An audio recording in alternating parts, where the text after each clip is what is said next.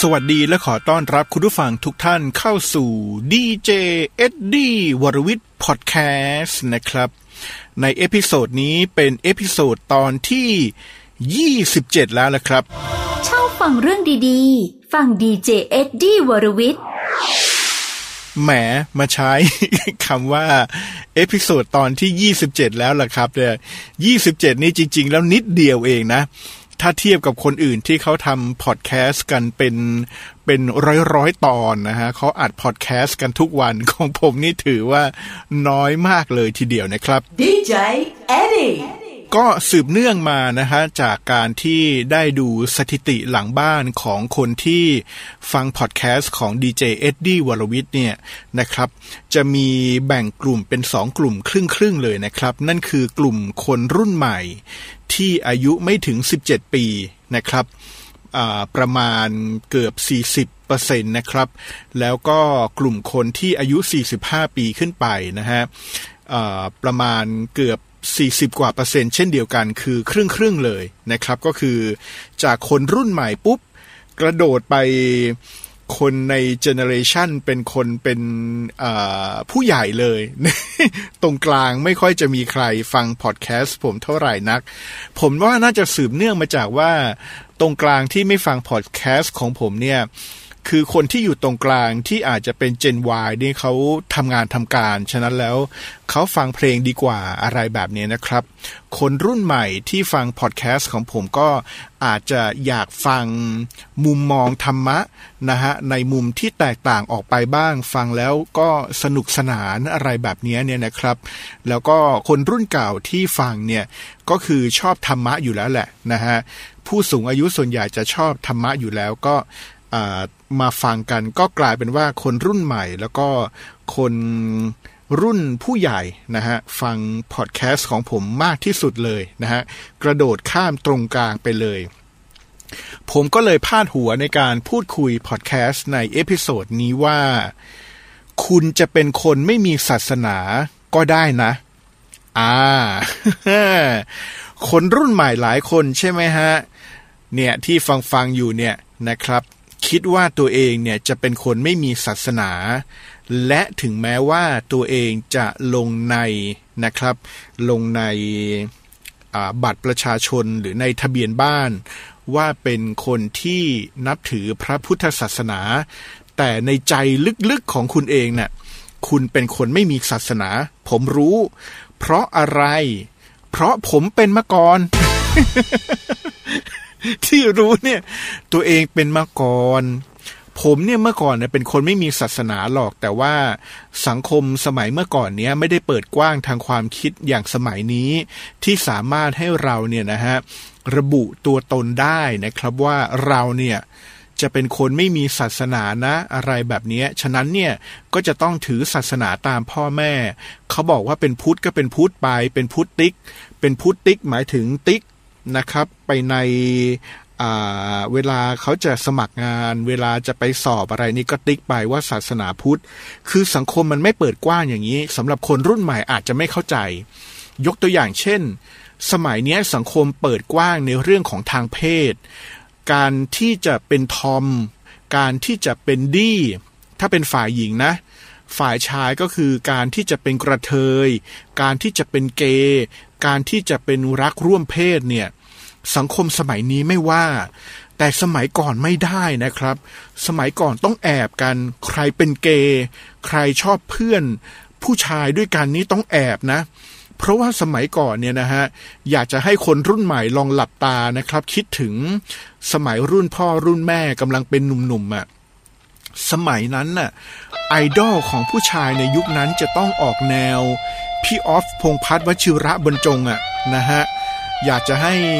น้องๆ คนรุ่นใหม่ลองคิดดูนะ ต้องแบบเท่ๆ ขับรถแบบฮาร์เลย์หากเธอมีหัวใจเป็นอื่นกับผู้ใดฉันคงเสียใจ พี่หนุ่ยอัมพลลำพูนอย่างเงี้ย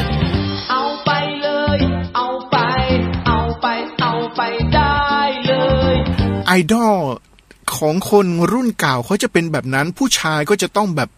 ออกแนวแบบว่านักเลงนักเลง หลิวเตอร์หัวอะไรแบบนี้ผู้หญิงฆ่าใครอย่าแตะอะไรแบบนี้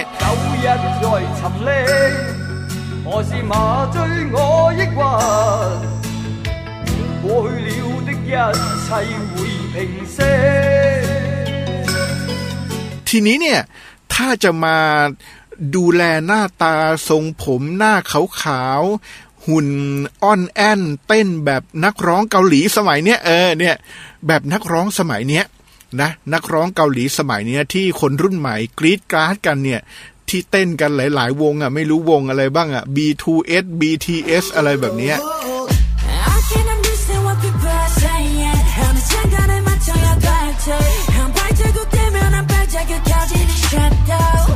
คนพวกนั้นเนี่ยถ้าอยู่ในโรงเรียนจะโดนแกล้งเยอะ โดนคนรุ่นเก่าเนี่ยแกล้งนะฮะเพราะว่าคนรุ่นนั้นเนี่ยเขาบอกว่าพวกเนี้ยเป็นไอ้พวกตุ๊ดไอ้เป็นตุ๊ดเป็นอะไรแบบนี้ก็จะโดนแกล้ง ฉะนั้นจะต้องปิดบังจะต้องปิดบังนะฮะเพราะว่าวัฒนธรรมมันไม่เปิดกว้างเหมือนกับเหมือนกับคนรุ่นนี้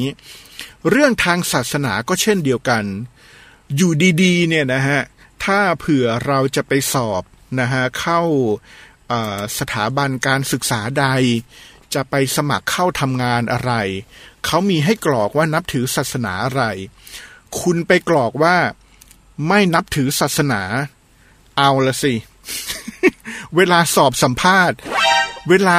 เขาสอบสัมภาษณ์เนี่ย เขาก็จะถามเนี่ย อ้าว ทำไมถึงในช่องที่บอกว่าไม่นับถือศาสนาใดๆ ถึงบอกว่านับถือศาสนาอื่น ๆ และเขียนว่าไม่นับถือศาสนาใด ๆ คุณต้องอธิบายเยอะ แล้วมันอาจจะส่งผลนำมาถึงการที่คุณเนี่ยไม่ได้เข้าเรียน หรือไม่ได้โอกาสทางการทำงาน เพราะความไม่เปิดกว้างของคนในยุคเก่าเนี่ยเขาไม่เปิดกว้าง คือเขาไม่มองนะ เขาไม่มองว่า เอ้ย คนไม่มีศาสนาก็เป็นคนดีได้ แต่เขามองว่าคนไม่มีศาสนาหนึ่งต้องเป็นคนแปลก ต้องหัวแข็ง ไม่มีศาสนาแล้วเขาเรียกอะไรอะ จะเป็นคนไม่มีศีลเป็นคนไม่ดี ทั้งๆทที่ไอคนมีศาสนาเนี่ยกินเหล้าเมายาศีลห้ารักษาไม่ได้ ศาสนาพุทธให้รักษาศีลห้าได้ดูในเมืองไทยตอนเนี้ย ใครรักษาศีลห้า กันได้บ้างเป็นส่วนใหญ่ ระหว่างคนที่ถือศีลห้าได้กับคนที่ถือศีลห้าไม่ได้เนี่ยคนที่บอกว่าเป็นชาวพุทธเนี่ยที่บอกว่าอ่าประเทศไทยเป็นเมืองพุทธเนี่ยเป็นเมืองที่มีคนนับถือพระพุทธศาสนามากที่สุดนะฮะคุณผู้ฟังคิดว่า คนที่ถือศีลห้าได้ หรือคนที่ถือศีลห้าไม่ได้ อันไหนมีมากกว่ากันอะตอบ คนที่ถือศีลห้าไม่ได้มีมากกว่า แต่ว่าทีเนี้ยเนี่ยสังคมสมัยก่อนไม่เปิดกว้าง ไม่เปิดกว้างให้คนที่มีความหลากหลายทางเพศ ไม่เปิดกว้างให้คนที่ความเชื่อมีความต่างความเชื่อไม่นับถือศาสนาอะไรแบบนี้มีที่ยืนในสังคม ฉะนั้นแล้วเนี่ยที่ผ่านมาผมก็เป็นพุทธิก มาโดยตลอด ที่ผมเป็นพุทธิกเพราะว่าผมเองเนี่ยนะฮะ ไม่ชอบศาสนาพุทธในแง่มุมที่ว่า คือไม่ใช่ไม่ชอบศาสนาพุทธ คือผมไม่เข้าใจ เออ ใช้คำนี้ เมื่อก่อนผมไม่เข้าใจ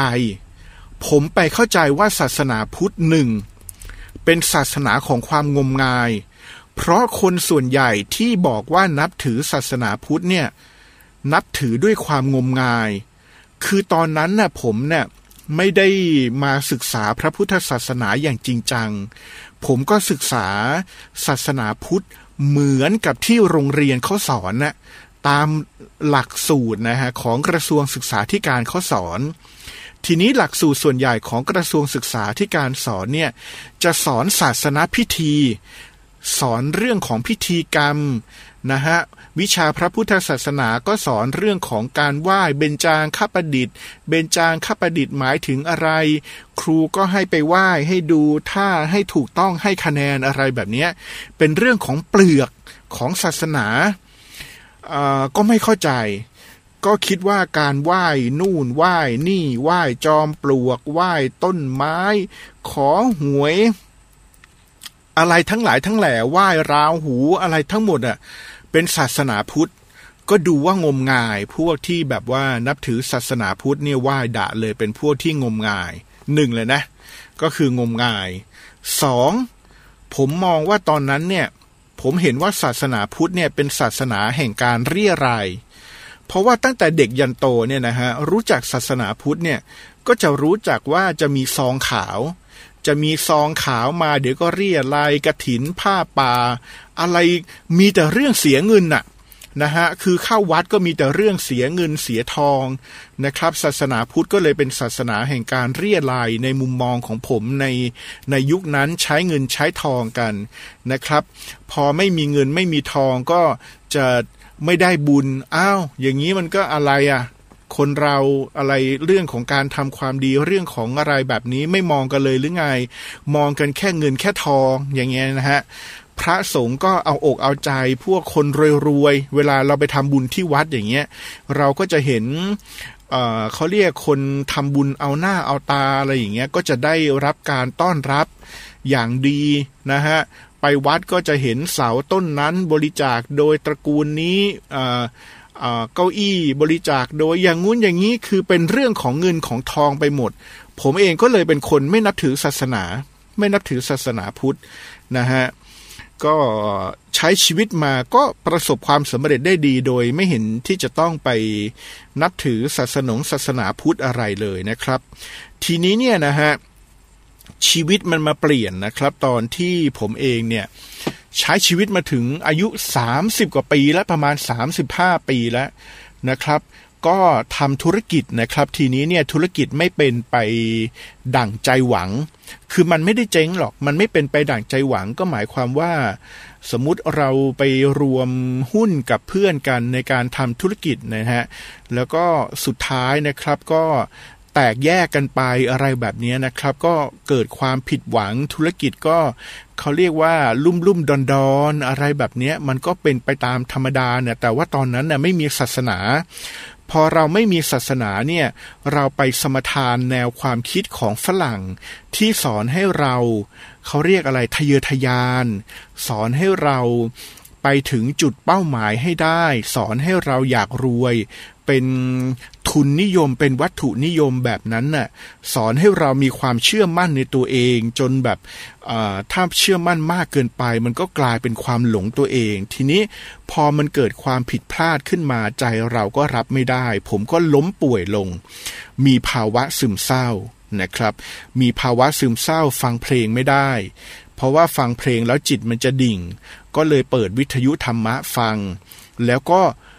พอเปิดวิทยุธรรมะฟังนั่นแหละนะครับ มีประโยคเดียวของท่านพุทธทาสพูดว่า พระพุทธศาสนา สอนเรื่องทุกข์และการดับทุกข์เท่านั้น ถ้าใครไม่มีปัญหาเรื่องของความทุกข์ใจก็ไม่ต้องมาศึกษาพระพุทธศาสนา ก็หมดเรื่องแล้วนี่นะฮะการศึกษาพุทธศาสนาต้องพูดเรื่องทุกข์เป็นคำแรก เพราะว่า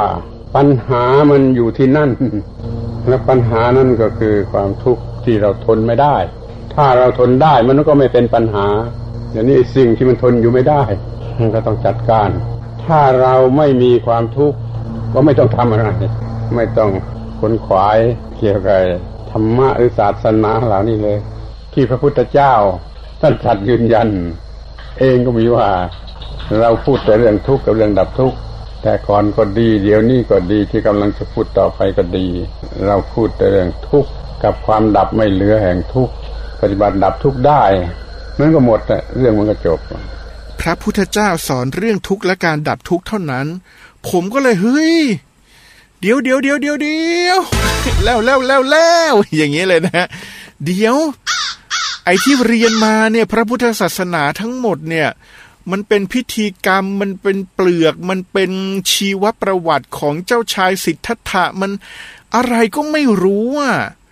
คือพระพุทธศาสนาเขาสอนเรื่องความทุกข์ และการดับทุกข์เท่านั้นน่ะ เออ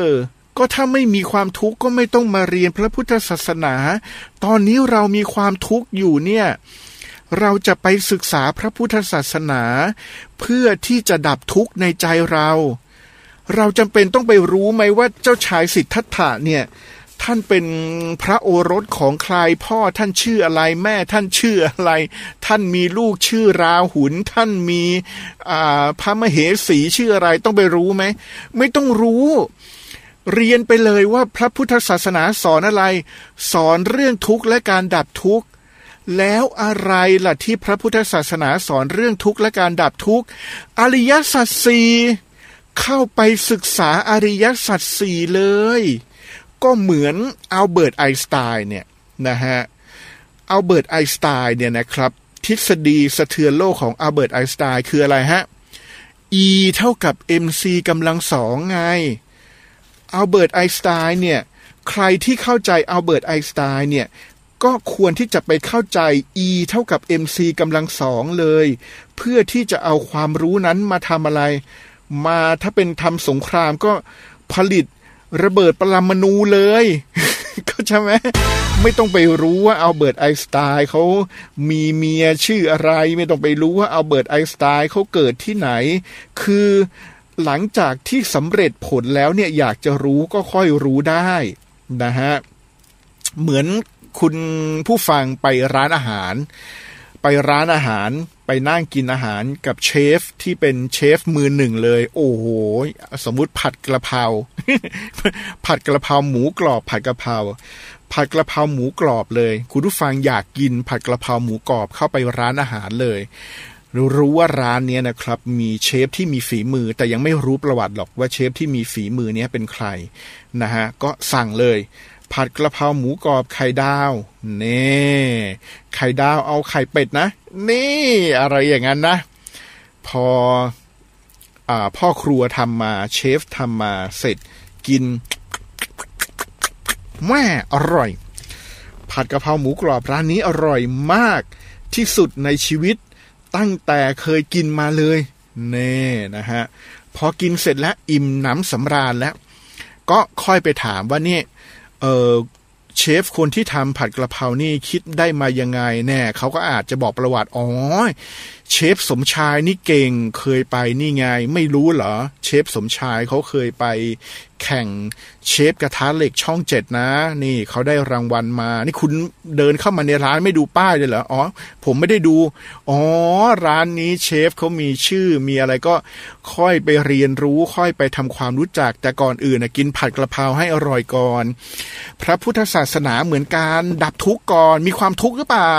มีความทุกข์ดีเรียนรู้อริยสัจสี่ดี ก็จะได้หมดทุกข์ไงหมดทุกก็จะมาพูดได้อย่างทุกวันนี้เนี่ย ทุกวันเนี้ยมีความทุกข์ไหมมี แต่ทำไมไม่เดือดร้อนล่ะ ก็รู้อริยสัจสี่ไง ก็ไปเรียนเลยนี่ ถามว่ารู้ประวัติพระพุทธเจ้าเนี่ยมากเท่าคนอื่นไหมไม่ สนใจจะรู้ไหมสนใจ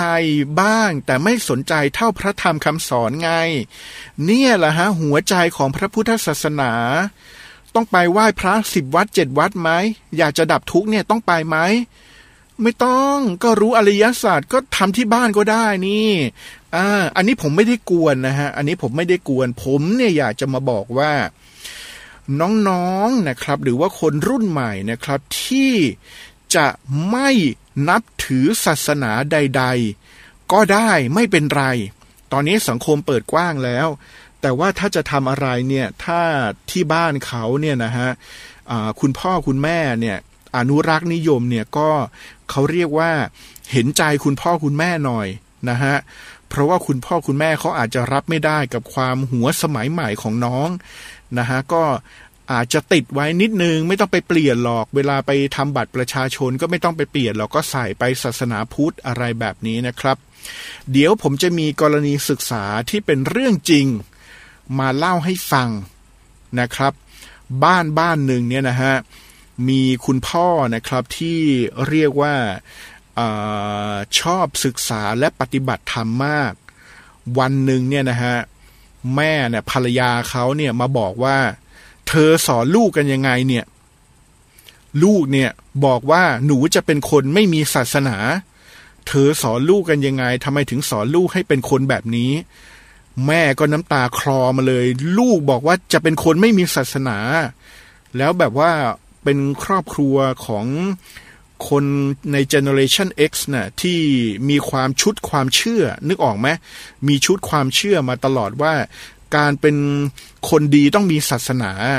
นะฮะน้ำตาคลอเลยก็มาบอกอพ่อนะครับ พ่อก็บอกว่าใจเย็นๆ เดี๋ยวขอคุยกับลูกก่อน นะฮะเดี๋ยวขอคุยกับลูกก่อนว่าที่มาที่ไปเป็นอย่างไรทำไมลูกถึงขอเป็นคนไม่มีศาสนาใจเย็นๆ เดี๋ยวขอคุยกับลูกก่อน แม่ก็น้ำตาคลอร้องไห้เลย อยู่ดีๆ ลูกจะมาบอกว่า ฉันจะเป็นคนไม่มีศาสนา โอ้โห รับไม่ได้สิแม่เดี๋ยว พักแป๊บหนึ่ง ผมต้องไปตัดนะฮะข่าวต้นชั่วโมง คือตอนนี้อยู่ที่สถานี ทำทำหน้าที่เป็นช่างนะฮะ เดี๋ยวจะต้องไปตัดข่าวต้นชั่วโมง เดี๋ยวมาเล่าต่อว่าครอบครัวเนี้ยสรุปแล้วเขาแก้ปัญหาอย่างไร มีลูกเดินมาบอกว่าฉันจะเป็นคนไม่มีศาสนาเนี่ยนะฮะ อะ เดี๋ยวเดี๋ยวกลับมาคุยต่อแป๊บหนึ่งนะครับ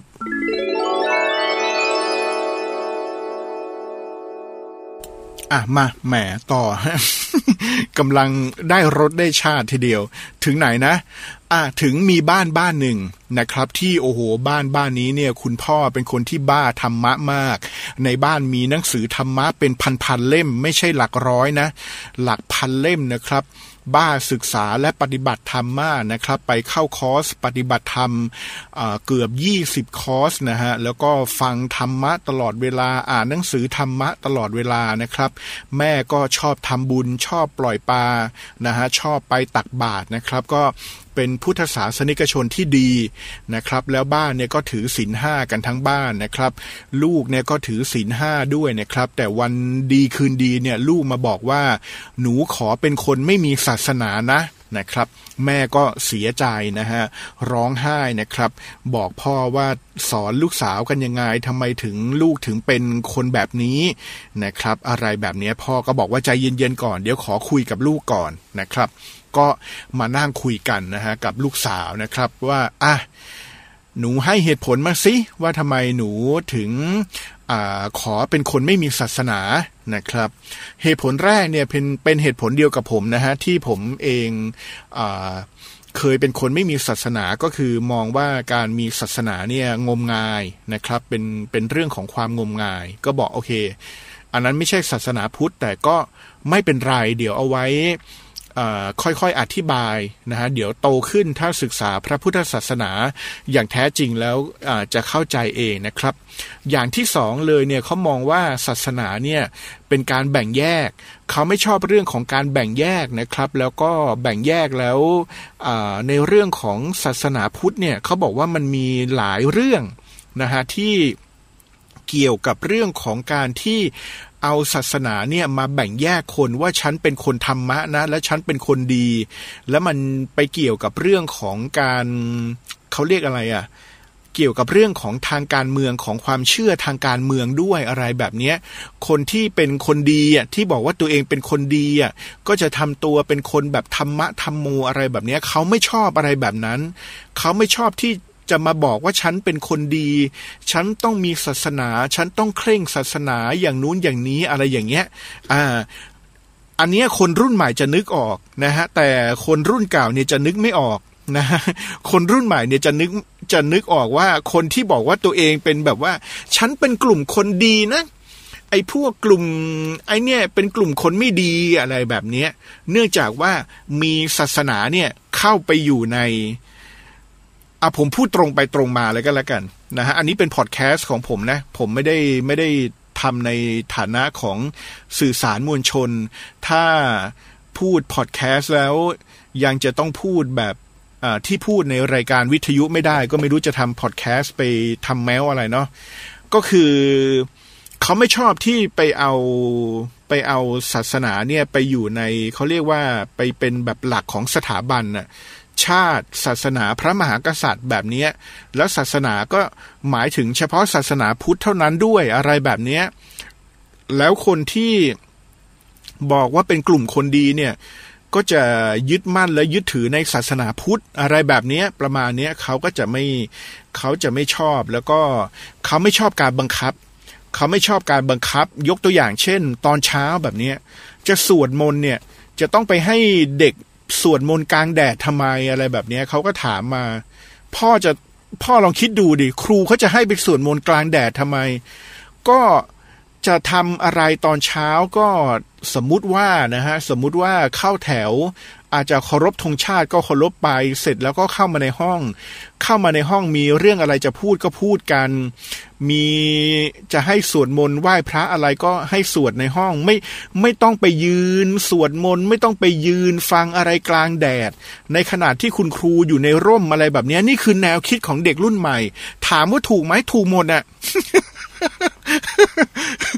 กันแล้วไม่รู้ว่าคนรุ่นเก่าทำไมต้องทำอย่างนั้น แต่ทีนี้เนี่ยคนใน Generation X เนี่ยนะฮะ เป็นลูกของคนใน Generation Baby Boomer เราเนี่ยจะไม่ถูกตั้งคำถาม เราเนี่ยจะไม่จะไม่ดื้อกับผู้ใหญ่มากมายนัก เพราะอะไร คือคนคนรุ่นใหม่เนี่ยอะคนรุ่นเก่าเนี่ย Generation X แบบผมเนี่ยนะฮะ ก็คือว่าพ่อแม่เนี่ยไม่ได้ร่ำรวย ฉะนั้นเนี่ยมีอะไรให้กินก็ต้องกิน เช่นที่บ้านมีปลาทูก็ทอดปลาทูกิน ที่บ้านมีกุนเชียงก็ทอดกุนเชียงกิน ที่บ้านมีไข่ก็ทอดไข่กินอะไรแบบเนี้ยหาหากินไปเลือกไม่ได้ แต่เด็กรุ่นใหม่ที่เขาเกิดมาเป็นเด็กรุ่นใหม่เนี่ย Gen Z เนี่ยนะฮะเเด็ก Gen Z เนี่ยนะครับที่เป็นคนรุ่นใหม่เนี่ยเขาเกิดมาในฐานะที่พ่อแม่พร้อมแล้วนะฮะก็อย่างผมเนี่ยถามลูกผมเนี่ยลูกวันนี้อยากกินอะไรเป็นพิเศษหรือเปล่าอะไรแบบเนี้ย ลูกก็อาจบอกอยากกินไก่พ่อโทรสั่งไก่ได้ไหมแน่นะลูกอยากกิน MK ไหมไม่เอาอะพ่ออยากกินอาหารญี่ปุ่นมากกว่า อ่า อะไรแบบเนี้ยเลือกได้ คน Gen X เลือกได้ไหมไม่ได้ พ่อแม่มีอะไรให้กินก็ต้องกินไง คนรุ่นใหม่เขาเลือกได้ ฉะนั้นเนี่ยคนที่เป็นผู้ใหญ่เนี่ยอย่าไปมองว่าคนรุ่นใหม่เขาดื้อเขาอะไรเขามีการตั้งคำถามเขามีอะไรเขาไม่ได้ดื้อเดี๋ยวผมจะบอกให้ ผมเองเนี่ยคนที่อายุมากกว่าผมก็มองว่าผมดื้อมากนะฮะแต่ผมมีเหตุมีผลและผมเข้าใจคนรุ่นใหม่ เพราะอะไรอะหัวใจผมเนี่ยกับหัวใจคนรุ่นใหม่เนี่ยเป็นดวงเดียวกันเลย ผม ใช้คำนี้เลย ผมโดนด่าว่าหลงตัวเอง โดนด่าว่าก้าวร้าว โดนด่าว่าอะไรเนี่ยในการตั้งคำถามเนี้ยคุณครูด่าผมในห้องเรียนว่าไอ้ควายอะไรประมาณนี้เลยขนาดนี้เลยนะฮะคือสมัยก่อนมันเป็นแบบนั้นจริง ๆ ยกตัวอย่างเช่น สมมติอ่าอย่าง เอ๊ะ วันนี้เลยยังไม่ได้คุยเรื่องของเออการนับถือศาสนาอื่นก็ได้เลยนะ ตอนนี้มันยี่สิบกว่านาทีแล้วใช่ไหมอ่าอะอะ เล่าเรื่องนี้ก็แล้วกัน สมมุตินะ สมมุติสมมุติ สมมุติว่าเรามีการตั้งคำถาม เราต้องตั้งคำถามได้สิ ถูกไหมยกตัวอย่างเช่น คุณครูบอกว่าการไหว้พระต้องไหว้สามครั้ง อ่านะฮะคุณครูถามนักเรียน ไหว้พระทำไมต้องไหว้สามครั้งนะครับ คนหนึ่งตอบมาว่าอ๋อเพราะไหว้พระรัตนตรัยค่ะ ไหว้พระพุทธ พระธรรมพระสงฆ์คุณครูตอบว่าผิด จริง ๆ แล้วคำตอบที่ถูกต้องคืออะไรรู้ไหมคะ แน่ เราไหว้สามครั้ง เพราะว่าหนึ่งเราไหว้พระมหากรุณาธิคุณแน่อะไรเงี้ยขององค์สมเด็จพระสัมมาสัมพุทธเจ้านะ พระมหากรุณาธิคุณสองไหว้พระปัญญาธิคุณแน่สามไหว้พระเมตตาที่คุณอะไรแบบเนี้ยนะ อ่าเนี่ยสามอย่างอะไรประมาณอย่างเนี้ยผมถามว่าใครบอก ใครเป็นคนกำหนด ว่าไหว้พระสามครั้งเนี่ยไหว้พระอะไรคุณคุณสามครั้งเนี่ย พระกรุณาที่คุณพระปัญญาที่คุณพระเมตตาที่คุณอะไรเนี่ย ใครเป็นคนกำหนด ไปเปิดดูคัมภีร์พระพุทธเจ้ากำหนดไหมดูก่อนพิสุทั้งหลาย การจะไหว้เรานั้นต้องไหว้สามครั้ง เนื่องจากจะต้องไหว้พระกรุณาที่คุณของเรามีไหม ไม่มี อ่า เห็นไหมไม่มีแล้วถ้าเด็กเขาเชื่อว่าการไหว้พระเขาไหว้สามครั้ง เพราะเขานับถือพระรัตนตรยัย พระพุทธ พระพุทธเจ้า พระธรรมพระสงฆ์เขาผิดไหม ถ้าถามผมไม่ผิดทำไมอะ ก็เขาจะเชื่ออย่างนั้นน่ะ แล้วพระพุทธเจ้าได้มีตรัสสอนไว้ไหม คุณมาบัญญัติเอาเอง คุณมาบัญญัติเอาเองในอาจารย์รุ่นหลังๆ แล้วคุณก็ยึดถือว่าคำตอบนี้เป็นคำตอบที่ถูก คำตอบนั้นเป็นคำตอบที่ผิด นี่คือการเรียนพระพุทธศาสนาแบบแบบในเพลง Another Brick in the Wall คือทำให้คนแบบจะต้องมีความเชื่อความเห็นถูกต้องเป็นบล็อกเดียวกันหมด ใครเห็นต่างจากนั้นโดนด่า ผมโดนด่าในห้องเรียนไอ้ควายอย่างเงี้ยนะฮะ ฉะนั้นแล้วผมเข้าใจหัวใจคนรุ่นใหม่มากที่สุดเลยทีเดียว ผมก็โอเค พ่อบ้านนั้นเนี่ยก็เรียก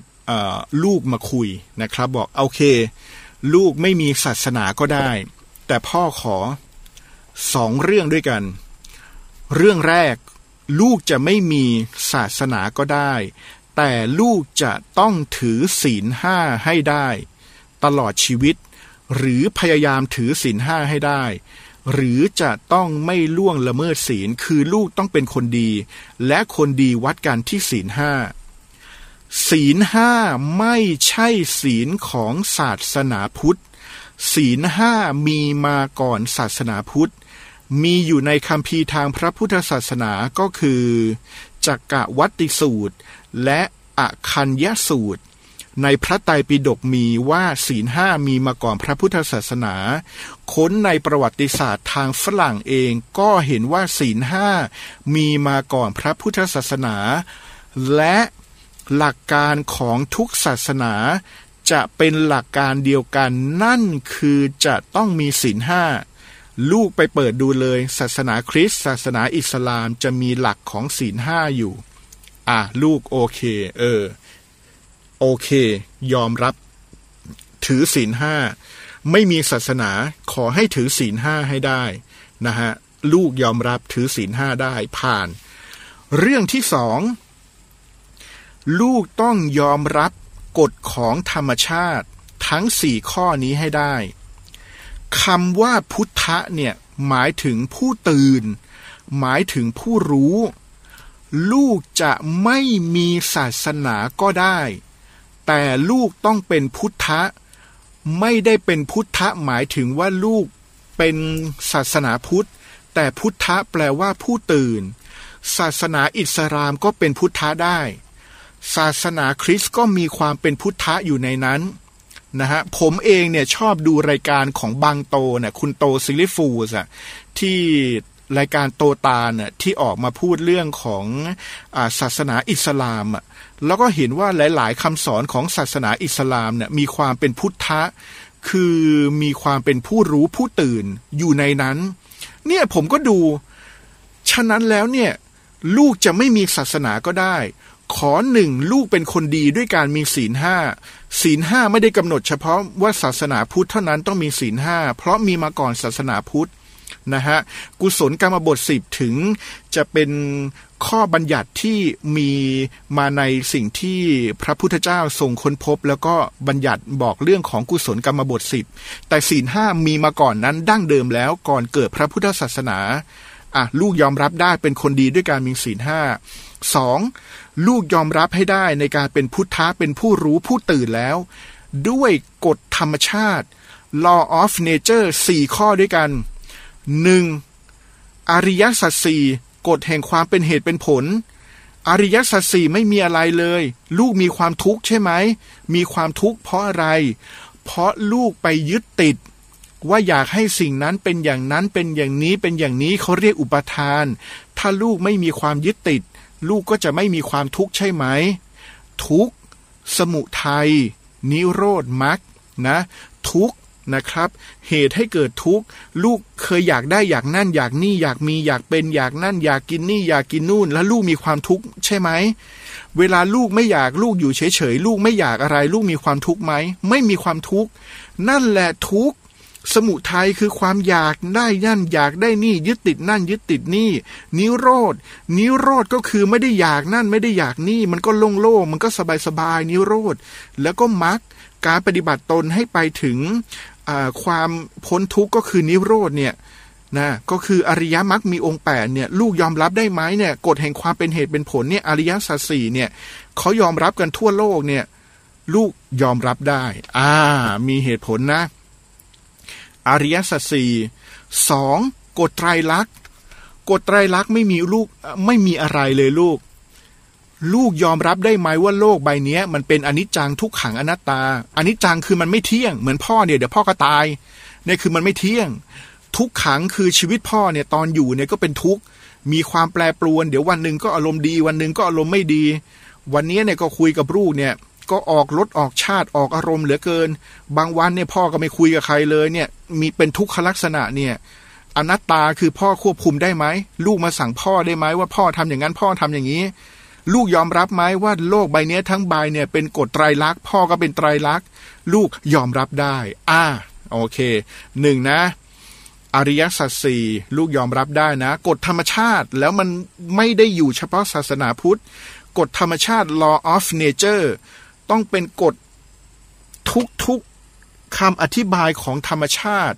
เหมือนกับทฤษฎีวิวัฒนาการของชาลส์ดาวินนะลูกแน่นะฮะกฎไตรลักษณ์อนิจจังทุกขังอนัตตา